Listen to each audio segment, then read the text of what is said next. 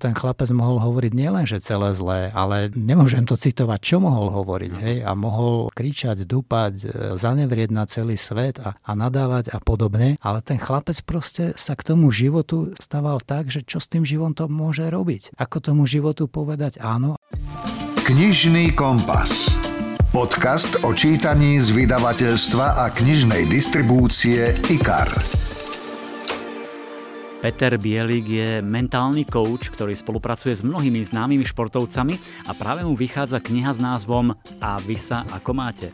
Kniha skutočných príbehov z praxe, ktoré vedia inšpirovať a možno ukázať aj iný pohľad. On mi hovoril, že vieš, že neviem sa tešiť z ničoho, necítim žiadnu hrdosť, ale keď vyhrajú naši hokejisti alebo proste Peťa Vlhová alebo akýkoľvek nejaký športovec, to je jediná vec, kde dokážem cítiť radosť a hrdosť. Už o chvíľu budeme hovoriť o jeho knihe, úspechoch a prehrách v športe, o zranení Petry Vlhovej, aj o úspechu mladých žilinských futbalistov, ktorí vyradili slávnu Borussiu Dortmund.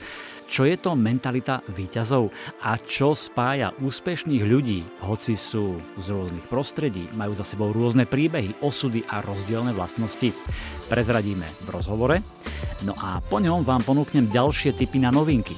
Vyšiel napríklad nový John Grisham, tiež perfektné fantasy, ktoré vám predstaví americko-kuvajská autorka a vyšiel aj nový diel obľúbenej série Denník odvážneho bojka. Hi to all my readers in Slovakia. Jeff Kinney here, author of the Diary of a Wimpy Kid series. Áno, viac vám prezradí samotný bestsellerový autor Jeff Kinney a pridám aj silný slovenský príbeh od Michaly Ries, Otvorené nebo. Prvý podnet napísať Otvorené nebo prišiel v čase, keď som pracovala ako profesionálna náhradná matka, čiže som bola zamestnaná v detskom domove a mala som starostlivosti vlastne deti 24/7, stali sa súčasťou našej domácnosti a rodiny. 10 tipov na knižné novinky, odkazy autorov, aj úryvky, ktoré pre vás načítali známi herci. Príjemné počúvanie želá Milan Buno. Rozhovor zo zákulisia kníh. Život bez otázok je ako rieka bez vody. A najlepšie je, ak vieme nájsť na tie otázky aj tie správne odpovede. A o to sa myslím snaží aj mentálny coach Peter Bielik vo svojej knihe, ktorá má veľmi zaujímavý názov. A vy sa ako máte? Vítajte, Peter. Ďakujem pekne, ďakujem za pozvanie, Milan. Kým sa dostaneme k tej knihe, my ju trošku rozoberieme, tak malá odbočka. Vy ste koučom vo vrcholovom športe, sprevádzate vlastne športovcov aj na majstrovstvách sveta, na rôznych svetových pohárov, na olympiáde a tak ďalej, tak ďalej. No a musím sa spýtať na Peťu Vlhovú, ktorú sme riešili pred pár týždňami, ktorá mala veľmi vážne zranenie. A mne tak napadlo, že čo musí urobiť, aby to čo najskôr prekonala z toho mentálneho, z toho psychického pohľadu, že povedzme, je dobre, aby nesledovala ďalšie preteky, aby ju to nejako nerozrušovalo, alebo čo by mala urobiť? Si myslím, že by jej dobre padlo, keby nesledovala teraz svetový pohár, ale to si myslím, že ona vie, ale keď ju vnímate aj ako fanúšik z diaľky, tak vidíte, že v podstate jej mentálna príprava na návrat sa začala ešte pred jej operáciou. Ešte keď bola na svahu, niekedy dávali dolu zo svahu. Inak vtedy často sa hovorí... Myslím, že vtedy riešila iné veci. Áno, ale, hej. Ale ako môže prekonať čo najlepšie to sklamanie, lebo už vtedy sa objavovali tie vety, že Petra bude ešte silnejšia, vráti sa ešte silnejšia.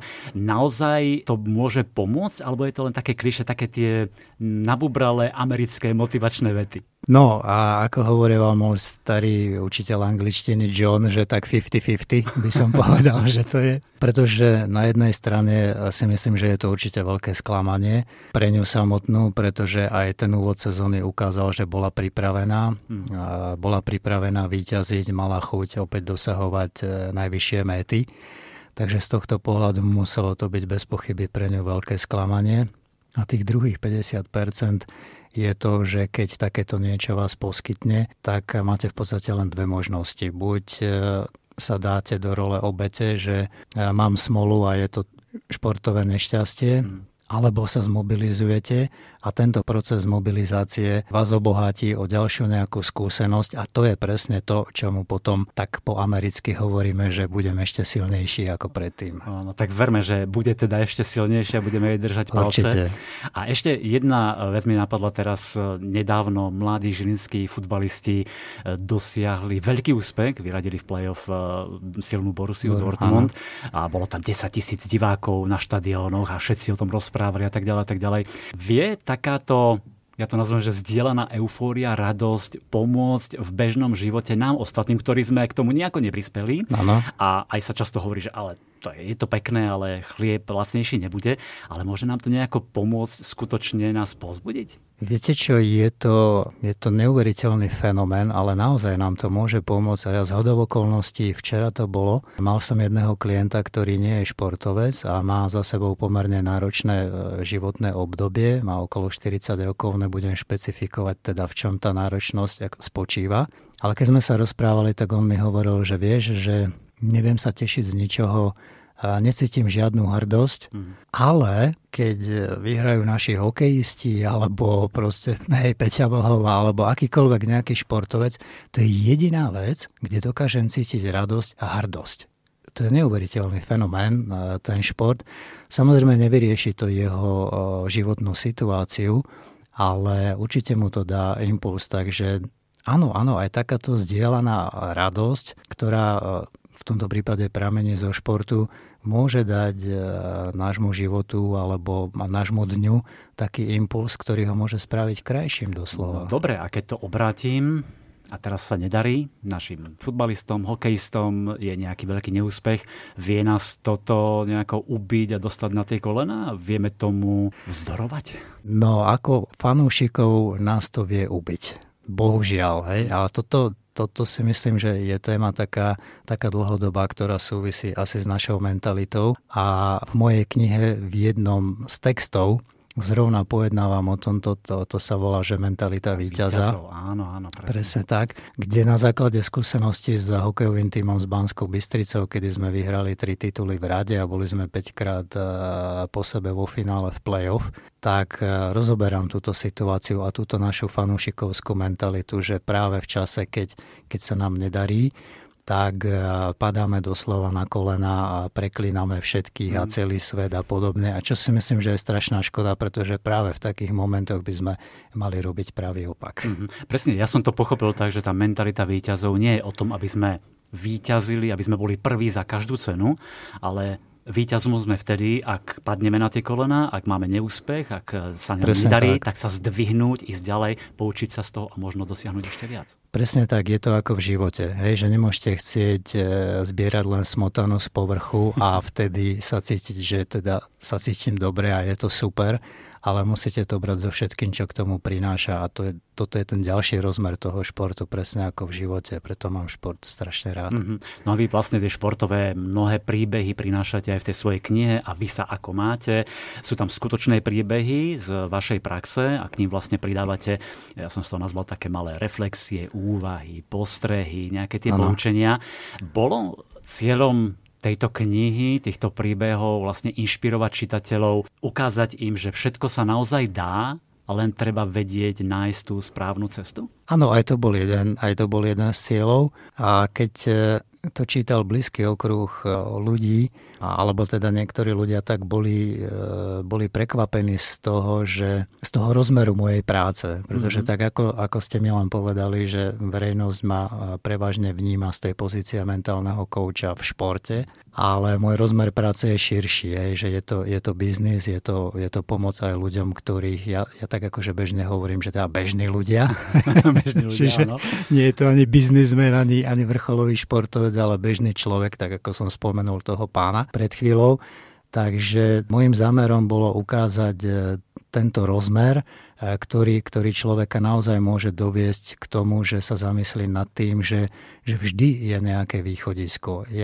Vždy ma priťahovali náročnejšie situácie nielen v športe, ale aj v živote a tá možnosť alebo schopnosť nájdenia tej cesty z tej situácie a v tejto knihe práve prostredníctvom príbehov, ktoré som zažil v mojej praxi, sa snažím ľuďom sprostredkovať túto skúsenosť. Čiže je to niečo ako aby sa inšpirovali. Áno, a určite sú to rôzne príbehy. Je tam napríklad príbeh, keď váš syn bojoval s horúčkou a vy idete do lekárne a aj tam na jednej situácii ste sa nejako poučili, posunuli ďalej. Alebo dievča hrajúce tenis a kocka čokolády, návšteva onkológie a snaha prijať smrť alebo vyrovnať sa s ňou. Či dievča, ktoré vyjednávalo so smrťou. Čiže sú to naozaj asi príbehy, ktoré sa vás dotkli nielen profesionálne, ale aj ľudský. A zaujímavá ešte tá onkológia, keď som ju spomenul, bo myslím, že aj naďalej a stále pracujete aj s onkologickými pacientmi, klientmi. Spomínate tam vlastne aj mamu a aké dôležité je pozrieť sa strachu do očí, vyrovnať sa s tým? Áno, to je jedna z ústredných tém v podstate nášho života, či si to pripustíme nahlas alebo nepripustíme, ale taký ten existenciálny strach zo smrti alebo z našej konečnosti je jedna z ústredných tém. A keď ste hovorili názvy tých príbehov, tak šlo to naprieč tým, čo som prežívala, čo som vnímala a mám z toho opäť takú až husiu kožu, pretože od možno postrehov takých, nazvem to nejakých obyčajných, kde sa človek môže pousmiať a uvedomiť si, že wow, veď to je vlastne takto, tak smerujem v niektorých príbehoch aj k výsostne osobným alebo ťažkým a citlivým témam, ako je napríklad onkológia, smrť, nádej alebo prijatie. Áno. Tie príbehy sú naozaj rôznorodé a mne sa to veľmi dobre čítalo. Ja som mal z toho veľmi príjemné pocity, lebo to boli príbehy o živote, o rôznych výzvach, ktorým čelíme, o láske, o nádeji, o úspechoch, o tej mentalite víťazov, ktorú ste spomínali a ktorú môžeme aplikovať nielen na ten šport, ale naozaj aj na ten každodenný život. A k tomu športu samozrejme patria aj tie prehry, tie neúspechy, už sme to tu trošku naznačili a vlastne to prenesieme aj do toho každodenného života, že keď sa nám nedarí, ako sa s tým najlepšie vyrovnať. Vy ste napríklad povedali aj o tom strachu, že či ho pomenujeme nahlas alebo nie, je dobré ho pomenovať, lebo niektorí sa boja, že keď to vyslovím nahlas, tak to ešte viac pritiahnem. Hej, nie je to celkom tak. V psychologickej terminológii tomu hovoríme, že to len vytesníme. Len to vytesníme, ale ono v nás to zostáva, čiže ak to človek nepomenuje aj nahlas, napríklad tak, ako sa my teraz rozprávame, tak si myslím, že minimálne na tej duševnej úrovni alebo v tej komunikácii sám so sebou by to človek mal pomenovať. A to je taký prvý krok k tomu, že opäť spomeniem príklad z konverzácie s jedným klientom nedávno, kedy sme sa zrovna bavili na tému strachy a úplne banálny príklad tej anglickej rozprávky Tomáša a jeho priatelia, ten rušeň, hej. Ako teda jeden z rušňov riešil strach prejsť tmavým tunelom. To bolo veľmi milé a proste bál sa vojsť do toho tunela a prišiel teda ten Tomás, že čo je za problém a on mu to teda vysvetlil, že má strach z toho tmavého tunela, pretože nevie, čo tam je a tak ďalej. Tak Tomás povedal, že dobre, že tak pôjdem prvý a ty pôjdeš za mnou a oni teda úspešne ten tunel prešli a ten Tomás potom na konci hovorí, že vieš, že nie je hanba mať strach, ale je dôležité, aby sme sa snažili ho prekonať a pokiaľ nám niekto v tom môže pomôcť, aby sme sa nehambili požiadať o pomoc. A ak teda hovoríme o našom živote, tak požiadať o pomoc buď blízkych alebo odborníkov, ale každopádne vždy hovorím aj mojim klientom, hoci mnohí z nich povedzme sú zúfali, že majú problém, tak ja naopak im hovorím, že si veľmi vážim, že práve to je tá odvaha, že proste prídu a chcú so svojím strachom alebo nejakým iným problémom niečo robiť. To je ten základ. Inak často sa bojíme, že tým ukážeme nejakú svoju slabosť, áno, a že sme prehrali, ale práve to nám môže pomôcť vstať a pohnúť sa ďalej. Vy v tej knihe píšete aj o tom, aké dôležité je vedieť sa stíšiť, spomaliť, možno upokojiť, lebo vtedy sa začnú diať veci. To nebudeme ďalej prezrádzať, že ako to môžeme využiť v tom bežnom živote, to si určite prečtajte v knihe. Ale jedna vec mi ešte napadla, vy tam myslím, že aj píšete o tých myšlienkach, rôznych citátoch, to ľudia majú radi. Ano. A niektorí zase hovoria, ale to sú len také bláboli. Vedia nám aj takéto citáty motivačné nejako pomôcť, povedzme osloviť tú utrápenú dušu, ktorá sa nejako trápi, ktorá má nejaký problém a vie nás to posunúť ďalej? Áno, ja si myslím, že do určitej miery áno, aj keď tak, ako to píšem v mojej knihe, že ja som to nazval ako banality. Hej, no. Že je to také, že keď ja si tak dosť zakladám na tom, že veci sú oveľa zložitejšie, než sa na prvý pohľad javia a podobne, ale sám prichádzam k tomu, že nie vždy treba ísť príliš do hĺbky, alebo respektíve, že niekedy stačí veľmi málo aj taká tá dobrá myšlienka a pomáha to aj mne a v konečnom dôsledku navzdory môjmu pôvodnému presvedčeniu, tak aj táto kniha narába s citátmi, hej, že ich používa vo veľmi peknej grafickej podobe. Sú to moje myšlienky, ktoré sú vytiahnuté z textov a myslím si, že práve aj takéto veci môžu plniť tú funkciu, že čitateľovi proste dajú ten impuls. Čiže nájdete v tej knihe príbehy, rôzne myšlienky, citáty, samozrejme také praktické návody, ako čeliť tým rôznym životným situáciám. A vy tam napríklad opisujete, ako ste s Banskou Bystricou zažili tých niekoľko úspešných sezón, alebo ako ste v Piešťanoch, myslím, že to bolo, pracovali s paralympionikmi, s vozičkármi, s detskou obrnou. Čo vám dávajú takéto stretnutia, lebo určite vy im nejako pomáhate, ale predpokladám, že aj oni vedia vás veľmi výrazne ovplyvniť. Veľmi. Chlapci z hokejovej šatne by sa na tom zasmiali a myslím si, že viem, čo by povedali, že čo mi oni dávajú, ale to sa citovať nedá. Ale nie, dáva mi to veľmi veľa. Je to iný svet, každý ten športový tím alebo ten športovec, ale teraz to poviem všeobecne aj o iných klientoch a iných situáciách, aj firemné prostredie mi dáva veľmi veľa, lebo každá tá komunita žije nejakým svojím životom, je zložená z rôznych individualít a toto je taký ďalší rozmer v mojej práci, ktorý strašne milujem, lebo to nie je jednotvárne. Ja sa v priebehu týždňa ocitnem v niekoľkých prostrediach, v inom kontexte, s inými ľuďmi a nikdy si nemôžem povedať, že už ma nič nemôže prekvapiť. A nemyslím to teraz v negatívnom zmysle, alebo že sa nemám čo učiť, alebo že už všetkému rozumiem a vždy si proste niečo uvedomím.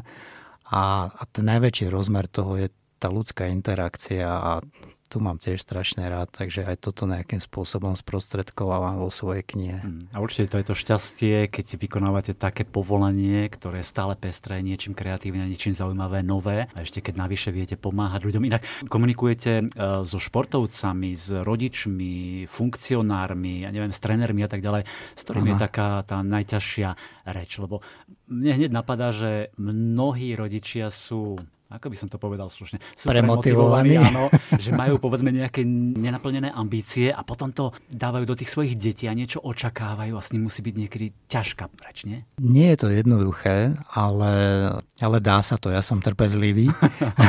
To je jedna vec a v poslednej dobe sa mi stalo zo párkrát, nebolo to teda často, ale bol som fakt milo prekvapený, že ma samotný rodič oslovil, že mi zavolal a povedal: pán Bielik, ja potrebujem pomôcť, lebo ja to nezvládam. Hej. Ja to nezvládam, keď ten môj malý prehráva, alebo keď tá moja, sa tvári takto, alebo takto a mám pocit, že je problém vo mne. Viete mi pomôcť? A ja taký, že wow, že super, že bodaj by bolo viac takýchto sebareflexie rodičovských, pretože... Teraz sú takí, ktorí všetko vedia, hej, ako treba vychovávať to svoje dieťa, ako ho vie v tom športe, čo treba a tak ďalej a nedajú si poradiť, takže to bol taký svetlý príklad. Hej. Áno, akože pár takých svetlých príkladov. Decká v tom tínedžerskom veku často majú problémy, sú také problematickejšie, aj ťažšia tá výchova.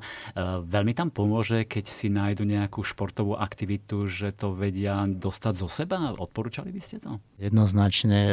Samozrejme, nie všetky deti chcú športovať alebo môžu športovať, že berme to tak, že je to proste jeden aspekt vyžitia tých mladých ľudí, ale ja na šport dopustiť nedám, pretože jednak od malička som sa v ňom pohyboval, jednak ma veľa naučil do života a takisto aj tým deťam alebo aj mladým, a pokiaľ som s nimi v kontakte, tak sa im snažím ukazovať tento rozmer toho športu, že je tam to priateľstvo, je tam tá spolupráca, samozrejme aj túžba víťaziť, zvládať porážky a to nehovorím ani o tých fyzických benefitoch toho pohybu, pretože to by bola téma na nejaký ďalší rozhovor, že akým spôsobom veľa mladých ľudí dnes trávi svoj čas, ako je to veľmi neproduktívne a podobne. Takže šport v tomto smere je...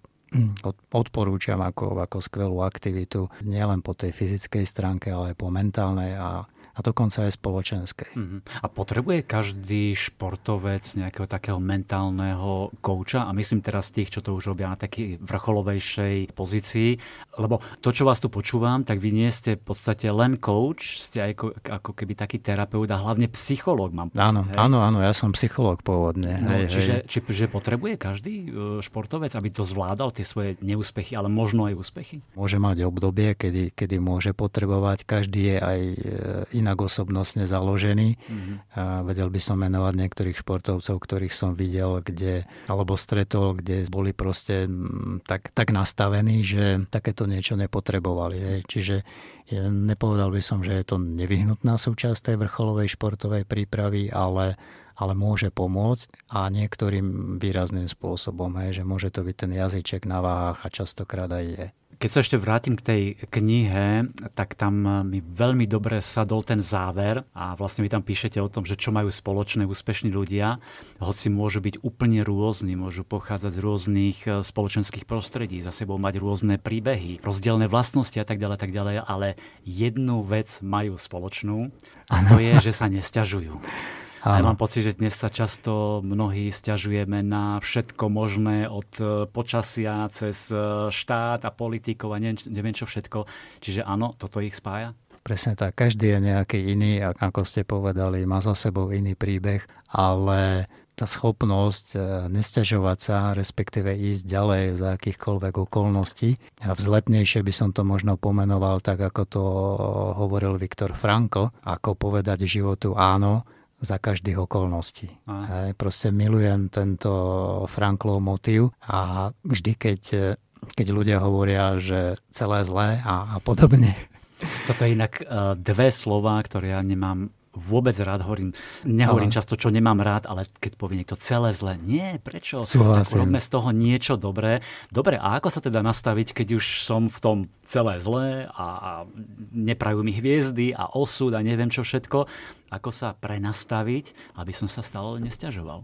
Ja to poviem na príklade takom, ako sa zrodila aj myšlienka tejto knihy, alebo respektíve jej názov, ako ste povedali v úvode. A skúsim byť stručný, pretože tam si myslím, že v pochopení toho, čo sa udialo u mňa vtedy, tkvie vlastne podstata odpovede na to, že ako sa prenastaviť a nebyť v tom móde, že celé zle. A bolo to tak, že chodil ku mne jeden mladý chlapec, ktorý bol športovec a jemu v relatívne krátkej dobe v dôsledku choroby zomreli obaja rodičia a staral sa o neho brat a teda zvyšná rodina a podobne. A fakt to nechcete počuť takéto veci a už vôbec nechcete, aby sa vás to týkalo alebo niečo podobné. A on chodil ku mne kvôli športu, ale viem, že chodil aj kvôli tomu, že cítil a nachádzal vo mne nejakú takú aj tú ľudskú oporu, že nešlo len o šport.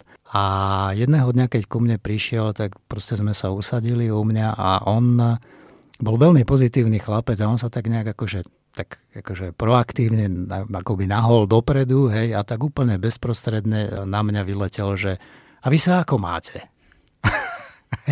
A to bolo, ale fakt, že normálne so záujmom, úplne taký fokusovaný, sústredený na to, úsmev v očiach a ja akože pozerám, lebo toto sa ja vždy pýtam ľudí. Áno, a toto by ste možno od neho nečakali v tej situácii. Absolútne. Toto je presne to, že ten chlapec mohol hovoriť nielen, že celé zlé, ale nemôžem to citovať, čo mohol hovoriť. A mohol kričať, dúpať, zanevrieť na celý svet a nadávať a podobne, ale ten chlapec proste sa k tomu životu staval tak, že čo s tým životom môže robiť. Ako tomu životu povedať áno a on sa namiesto akoby zabrania sa do seba a do svojho naozaj nešťastia sa obracal von smerom na druhých ľudí. V tomto prípade som bol ja, tí druhí ľudia a on sa zaujímal o mňa.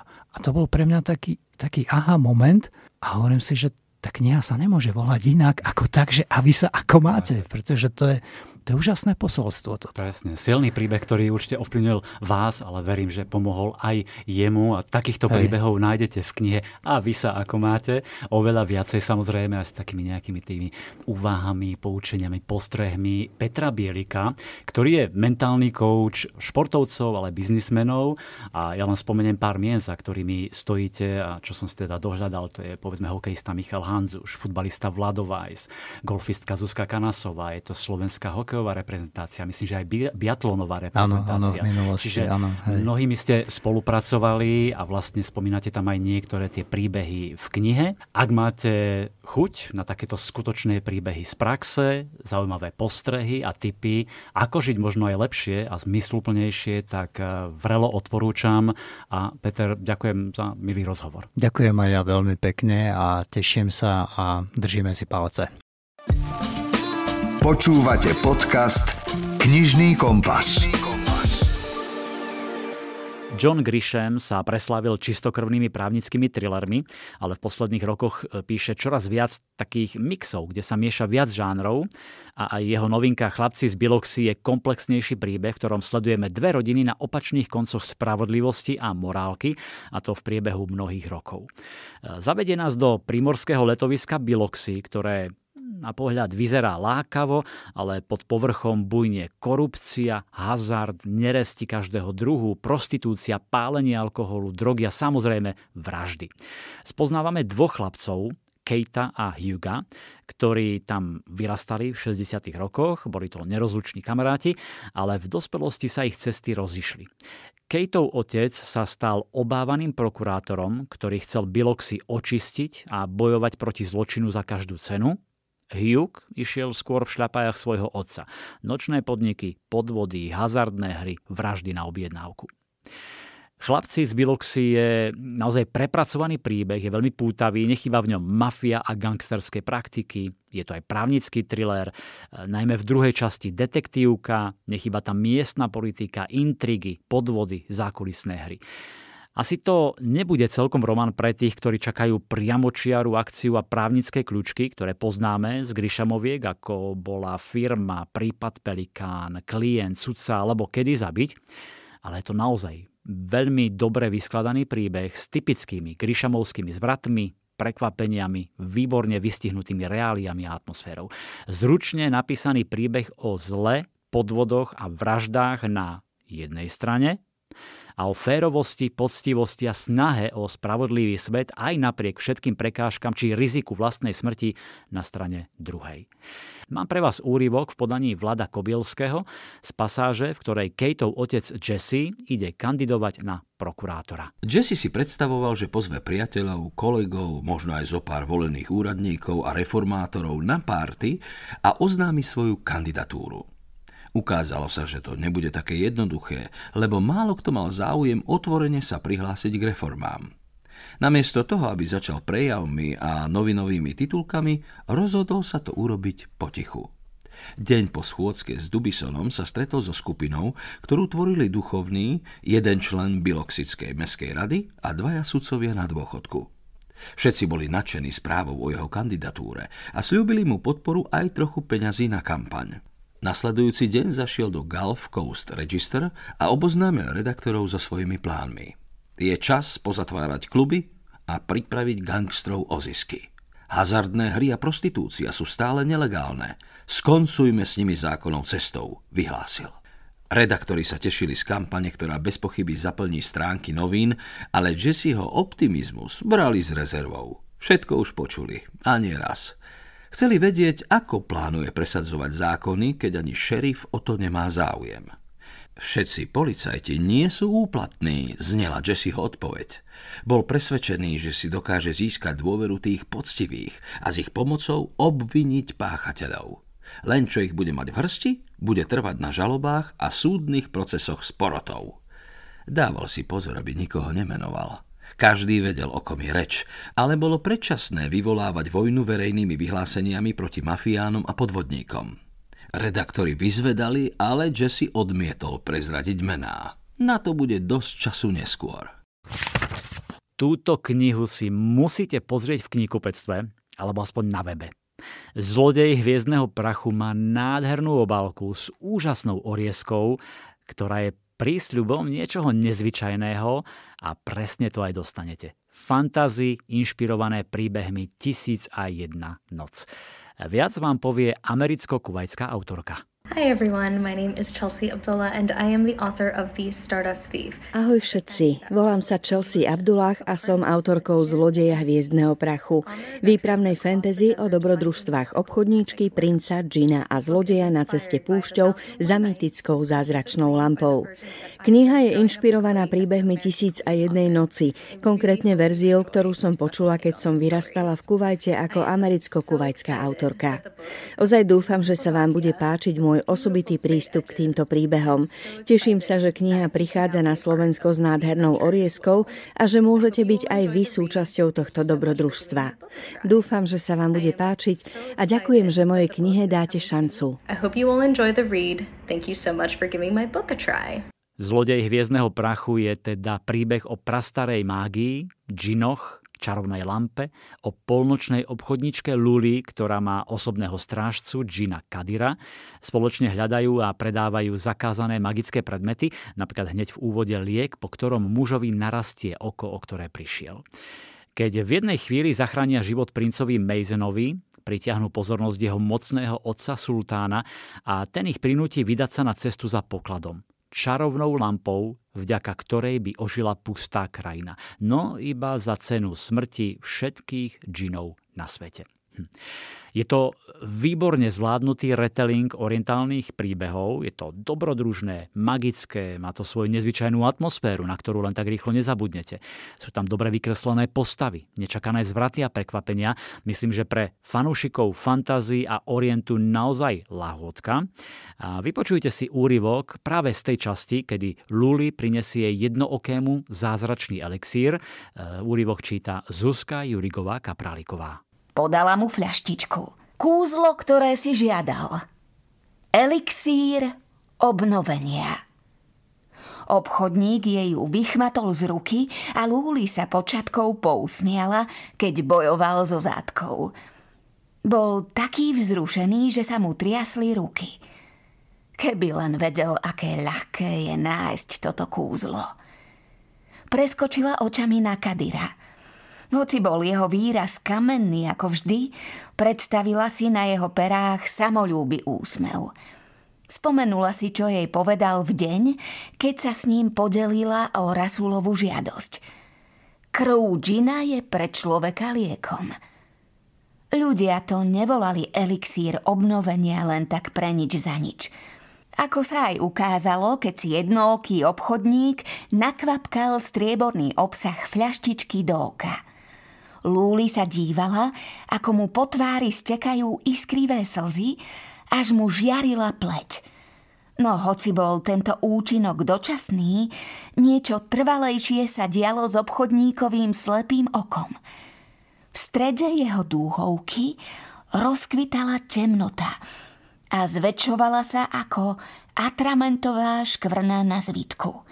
S každým žmurknutím sa rozširovala a rástla do väčších a väčších rozmerov, až kým sa nezosvetlila do tmavohnedej farby. IKAR. Čítanie pre celú rodinu. Vychádza veľa kníh pre rodičov, v ktorých nájdete rady a tipy, ako vychovávať deti, ako ich pochopiť, čo robiť a tak ďalej, tak ďalej. Mnohé sú inšpiratívne, napokon aj ja som ich čítal, keď sa mi narodili dcéry, ale teraz vyšla jedna, ktorá sa stala naozaj svetovým bestsellerom. AHA! Rodičovstvo od doktorky Laury Markhamovej sa viac zameriava na nás, rodičov, aby sme lepšie pochopili svoje pocity a emócie. Ponúka praktické návody, ako spracovať naše reakcie, aby sme vedeli deti správne viesť, vychovávať a podporovať. Aby sme im dokázali nastaviť zdravé hranice a vytvorili si s nimi skutočne pevné puto bez hrozieb kriku, výčitiek, úplatkov a podobne. Z môjho pohľadu jedna z najlepších kníh o rodičovstve, ktorá môže ukázať iný smer výchovy, inšpiruje, možno v niektorých častiach je to príliš idealistické a v bežnom každodennom živote to normálny rodič ani nedosiahne, ale prečo sa nesnažiť, Veď deti za to vždy stoja. Sila knihy je asi v tom množstve praktických príkladov a situácií, do ktorých sa môžete dostať, ale nemusíte, no môžu načrtnúť nejaké cesty, alternatívy, ako vychovávať dieťa tak, že mu vlastne pomáhate a spolupracujete s ním. Jednoducho, ako hovorí autorka, pokojný rodič znamená šťastné dieťa. A veľmi pekne to vyjadril svetoznámy rečník a autor bestsellerov Jack Canfield. To je ten, čo napísal Slepačiu polievku pre dušu. No a Jack ku knihe povedal: mať na nočnom stolíku knihu doktorky Laury Markhamovej je ako mať anjela na pleci, ktorý vám do ucha šepká užitočné tajomstvá. Ukazuje nám, ako sa dobre naladiť, aby sme svojim deťom dali zo seba to najlepšie. Teraz tu mám historickú romancu od Cynthie Herod Eagles. Pred 2 rokmi vyšli v slovenčine Tajomstvá zámku Ashmore, prvý diel z úspešnej série Dynastia Morlandovcov, ktorá sa odohráva na začiatku 20. storočia v južnom Anglicku. Teraz vyšiel druhý diel s názvom Aféry na zámku Ashmore, v ktorej pokračujú osudy rodiny Stantonovcov na panstve Ashmore. Napríklad Žil, nový grof zo Stantonu, sa po otcovej smrti snaží zveľadiť rodinné panstvo.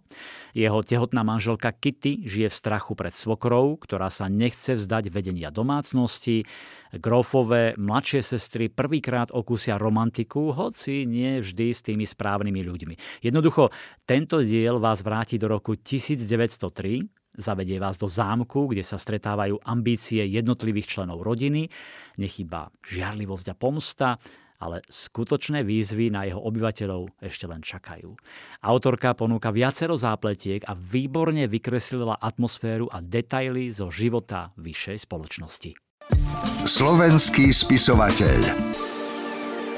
Keď v lani v júni vyšla Manželská pretvárka od Abigail Wilson, bol z toho veľký hit. Kniha mesiaca a jedna z najpredávanejších kníh.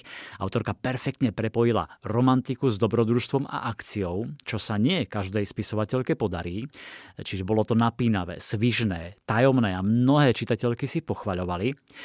Tak teraz, milé dámy, vyšla druhá kniha. Opäť veľmi pútavý romanticko-dobrodružný príbeh z regentského Anglicka s názvom Tajomné dedičstvo. Ocitneme sa v roku 1819 a spoznáme mladú vdovu Amelie Pembrookovú, ktorá sa nečakane stane dedičkou panstva Mornington Cross. Priateľ jej otca, doktor Cluet, na poslednú chvíľu zmenil testament a ustanovil ju za hlavnú dedičku. Amelín život sa obrátil úplne na ruby, o niečom takom nemohla ani snívať. Navyše trpí ochorením, ktoré spôsobuje, že kedykoľvek, aj v tej najmenej vhodnej chvíli, môže upadnúť do hlbokého spánku. Testament však obsahuje jednu záhadnú podmienku. Amélia sa musí vydať za jedného z 2 mužov, ktorých ale vôbec nepozná. Navyše, doktora Clueta nájdu mŕtvého v jeho spálni niekoľko hodín potom, čo zverejnil svoju novú poslednú vôľu. A Amélia má zrazu 30 dní na to, aby sa rozhodla, za ktorého muža sa vydá. Začínajú sa preteky s časom a Amélia sa snaží odhaliť pravdu o smrti doktora, no nie všetko sa vyvíja tak, ako by chcela. Tajomné dedičstvo veľmi šikovne prepája regentskú romantiku s gotickým tajomstvom. Je tam tajomné panstvo, záhadná choroba, nečakané dedičstvo, podozrivá smrť a k tomu pôvabná a milá hrdinka, ktorú si obľúbite. Mnohé čitateľky sa zhodujú. Príbeh, ktorý prináša absolútnu radosť z čítania a doslova vás núti prehrňať jednu stranu za druhou. Miška Ries ma opäť raz prekvapila. To je tá naša slovenská autorka, ktorá každou knihou získava čoraz viac pochvál, viac fanúšikov a čitateľov a naposledy doslova valcovala príbehom 24 dní do Vianoc. A teraz jej vychádza Otvorené nebo, ktoré je zasa niečím iným. Príbeh o Barborke, ktorá sa v pivnici starala o svojich milovaných bratov, dlho unikala pozornosti sociálneho systému, a o Matejovi z priam dokonalej milujúcej rodiny, v ktorej má všetko, čo by malo mať každé dieťa. Ich svety sa pretnú, príde prvá láska, zakázané city, sledujeme ich dospievanie aj dospelosť, aby sme napokon získali odpoveď na otázku, či je nebo naozaj otvorené pre všetkých. Veľmi zaujímavý námet, tak ma zaujímalo, odkiaľ prišla k Miške táto inšpirácia. Prvý podnet napísať Otvorené nebo prišiel v čase, keď som pracovala ako profesionálna náhradná matka, čiže som bola zamestnaná v detskom domove a mala som starostlivosti vlastne deti 24/7, stali sa súčasťou našej domácnosti a rodiny. Myslím si, že je to veľmi, veľmi zaujímavá téma, zriedkavo spracovaná, pretože je to niečo úplne iné ako adopcia. Tento príbeh som však nepoňala z pohľadu rodiča zamestnanca, ale z pohľadu dospievajúceho dievčaťa, ktoré pochádza z nefunkčnej rodiny, z chudoby, z veľmi zlých podmienok, ktorých teda strávila celý svoj život. A mňa zaujímalo, že čo sa stane, keď sa takéto dieťa ocitne v milujúcom prostredí a aký človek by z neho mohol vyrásť. Mnohých čitateľov, aj mňa, potešilo, že v Otvorenom nebi sa objaví aj Nina, hlavná hrdinka z hitu 24 dní do Vianoc. Prečo? Ako? Toto moje rozhodnutie má dva hlavné dôvody. Prvý je ten, že som sa s Dominikom a s Ninou skrátka nechcela ešte rozlúčiť. Ten druhý súvisí s tým, že tento príbeh nesie v sebe ťažké témy. Barborka sa dlho vyhýbala záchrannej sociálnej sieti štátu a zanechalo to na nej stopy. A Nina celý tento príbeh prežiarila svojim bláznivým humorom aj svojou láskavosťou. A zároveň sa čitatelia dozvedia aj to, ako si Nina a Dominik žijú v manželstve. A mám ešte jedno prekvapenie, pretože okrem týchto dvoch v príbehu stretnete aj Adama a Júliu z mojej debutovej série a tiež tam zohrajú pomerne dôležitú úlohu. Otvorené nebo je taká už klasická myškina parketa, je tam láska, nádej, ale tiež silné pasáže, dojímavé, bolestné a kruté. Zaujímalo ma, či jej takéto príbehy dávajú aj nejakú očistu, katarziu, či sa zbavuje nimi nejakých vlastných démonov. Rada píšem komplexne, potrebujem rovnováhu, čiže občas siahnem po ľahšej téme alebo po ľahšom spracovaní a inokedy po silnejších témach. Otvorené nebo určite patrí k tým silným príbehom, možno by som ho označila aj za najsilnejší príbeh mojej tvorby. Či je pre mňa písanie očistou? V istom zmysle určite áno. Ja patrím k vysokocitlivým ľuďom. Niektoré témy vo mne veľmi intenzívne rezonujú a spracovať ich do príbehu mi pomôže to ako keby v sebe uzavrieť. Výhodou je, že o tejto téme poviem aj ďalším ľuďom. Ak by som to zovšeobecnila, tak veľmi rada píšem o tom, ako ľahko druhých súdime a odsudzujeme za ich správanie, za ich voľby. A touto knihou sa táto téma tiež nesie veľmi silno. No a ak ťa, Milan, zaujímajú moji démoni, tak treba siahnuť po volaní krvi. Áno, Volanie krvi z minulého roka bola tiež silná kniha o dospievajúcej Eme ako psychiatrickej pacientke. Jej máme Daniele, o halucináciách a bludoch a o dávnej kliatbe. Ale vráťme sa k Otvorenému nebu. Silnou líniou príbehu je zakázaná láska. Na jednej strane vášeň, vzájomná príťažlivosť a na strane druhej vzťah odsúdený na neúspech. Také niečo je Miške blízke, povedzme, aj v iných knihách? Áno, Zakázaná láska je trop, téma, ktorá mi pripadá veľmi príťažlivá. Tak je to osudový cit medzi ľuďmi, ktorí z nejakého dôvodu nemôžu byť spolu. Za mňa áno, rada o tom čítam a veľmi ma baví o tom aj písať. Nie je to prvýkrát, už som túto tému načrtla aj v mojej debutovej sérii Na úteku. Ale záleží teda pri čítaní kníh u mňa aj na tom, že aký je ten dôvod, ktorý tých dvoch rozdeľuje. A môžem prezradiť, že v tomto príbehu ide o, ako to ja hovorím, o Barborkino tisíckrát zlomené srdce. Je zlomené všetkými, ktorí ju mali chrániť a milovať a zároveň je neschopnosť dôverovať komukoľvek inému okrem seba. No a či to Barborka s Matejom dokážu prekonať a aká cesta k tomu bude viesť, tak to už musia čitatelia objaviť v knihe. V jednej pasáži niekto napíše list, ktorý však zostane neodoslaný. Stalo sa Miške niečo podobné? Čo ju k tomu inšpirovalo? Ja taký list nemám a či ho má niekto pre mňa, to neviem, keďže ho nikdy neodoslal. Listy sú pre mňa špeciálne, hlavne v dnešnom svete, keď sa všetko deje online alebo cez telefón. V Otvorenom nebi bol tento list s povedou. Jeho úryvky sú v príbehu spomenuté, ale nikde nie je v plnom znení. No a keďže Otvorené nebo veľmi ľúbim, čakala som na publikovanie tak dlho, alebo teda ten príbeh čakal na publikovanie tak dlho, rozhodla som sa urobiť pre čitateľky niečo naviac a do každej predobjednávky knihy s podpisom cez books.sk, teraz beží predpredaj, vložím tento list v obálke s ručne písanou adresou, aby sa zachovala tá intimita a atmosféra, ktorú so sebou listy prinášajú. Avšak neskôr po vydaní zverejním znenie listu aj online pre ostatných, aby nikto nezastal ukrátený o bonusový text. Čo je takým posolstvom knihy Otvorené nebo, odkazom? Je to tá krásna myšlienka, že skutočný domov je miesto, kde sa srdce cíti bezpečí? Ja hovorím vám, že som on pero v Božej ruke, čo ma trochu zbavuje zodpovednosti za obsah mojich príbehov. A preto teraz môžem povedať bez toho, aby to znelo egocentricky, že táto kniha má veľa, veľa krásnych posolstiev. Pre mňa si to najhlavnejšie súvisí s názvom a otázkou. Je nebo otvorené naozaj pre všetkých? Ja verím, že je. A uvidíme, či o tom presvedčíme čitateľov Otvoreného neba. Tak vyskúšajte. Otvorené nebo od Mišky Ries vrelo odporúčam. O tejto mladej autorke budeme ešte veľa počuť. Doslova je vidno, ako sa od knihy ku knihe zlepšuje, ako vie vybrať zaujímavé témy a skvele ich spracovať. A mám pre vás aj malú ochutnávku. Úryvok v podaní Zuzky Jurigovej-Kaprálikovej, ktorý sa, myslím, dotkne všetkých rodičov. V školskej taške stále nosím misku. A keď je vo výdajnom okienku teta kuchárka s fialovými vlasmi, dám jej ju a ona mi ju naplní zvýškami. Myslí si, že je to pre psa.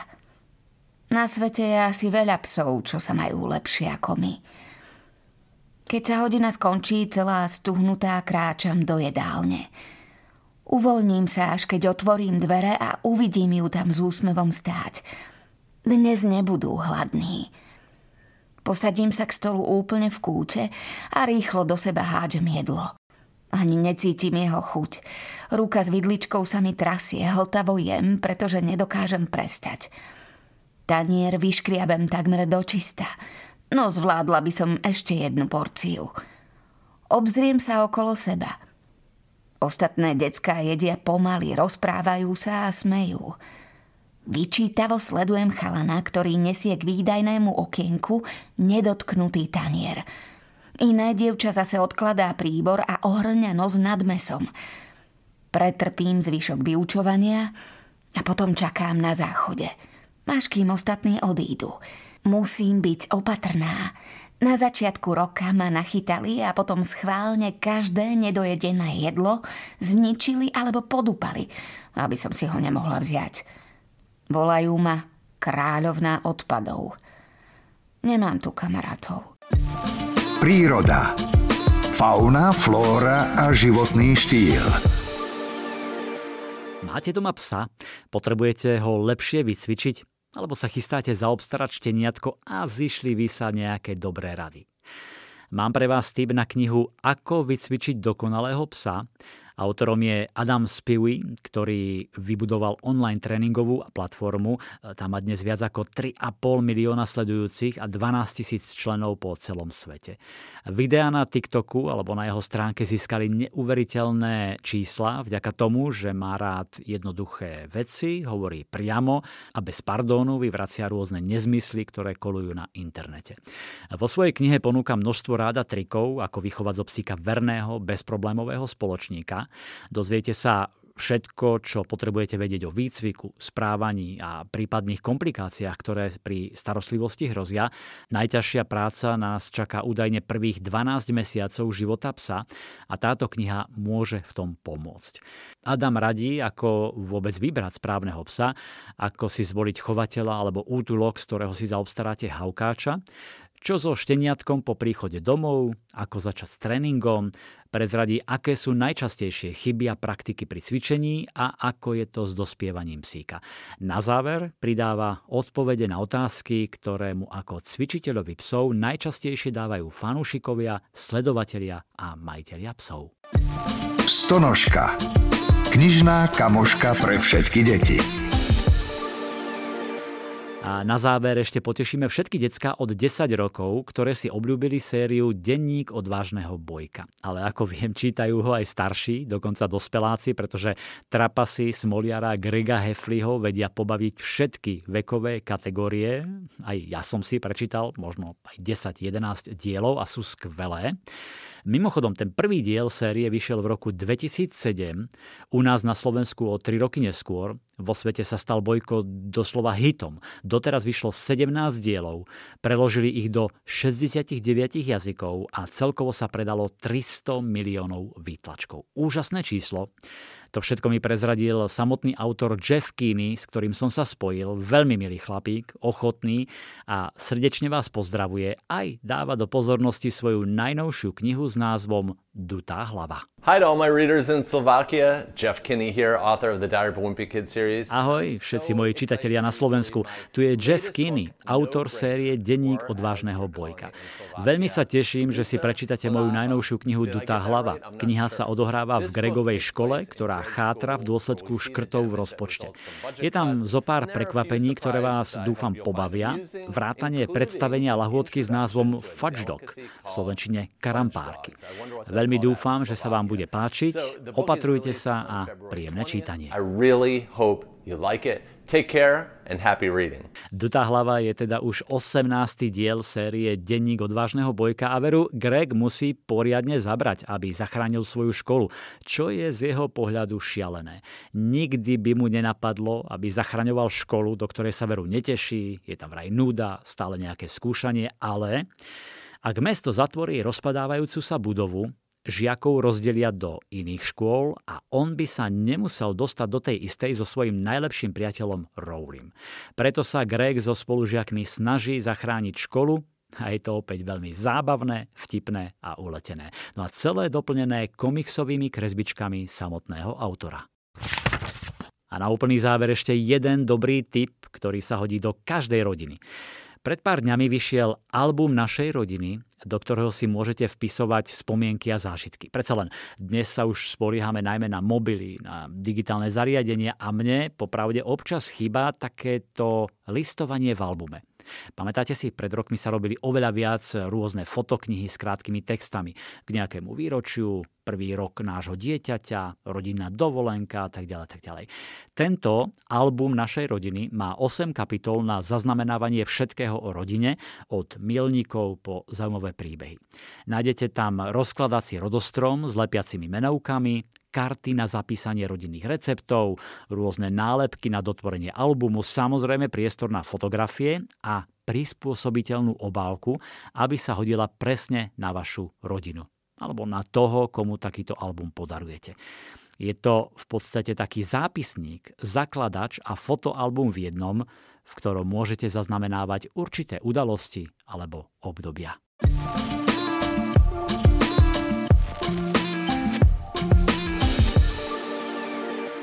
Pred pár dňami uplynulo 8 rokov od vtedy, čo zomrel skvelý taliansky spisovateľ Umberto Eco. Miloval knihy, mal viacero krásnych myšlienok o knihách a mne sa veľmi páči toto jeho prirovnanie. Ak považujeme knihy za lieky, tak je jasné, že ich chceme mať doma čo najviac. Keď sa chceme cítiť lepšie, ideme do tejto našej knižnej lekárničky a vyberieme si knihu. Nie ale nejakú náhodnú, no tú správnu knihu pre danú chvíľu. Majte teda aj vy doma čo najviac takýchto knižných liekov a nech vám pomôžu v tej správnej chvíli a na akékoľvek starosti či bolesti. Všetko dobré želá Milan Buno. Knižný kompas. Podcast o čítaní z vydavateľstva a knižnej distribúcie IKAR.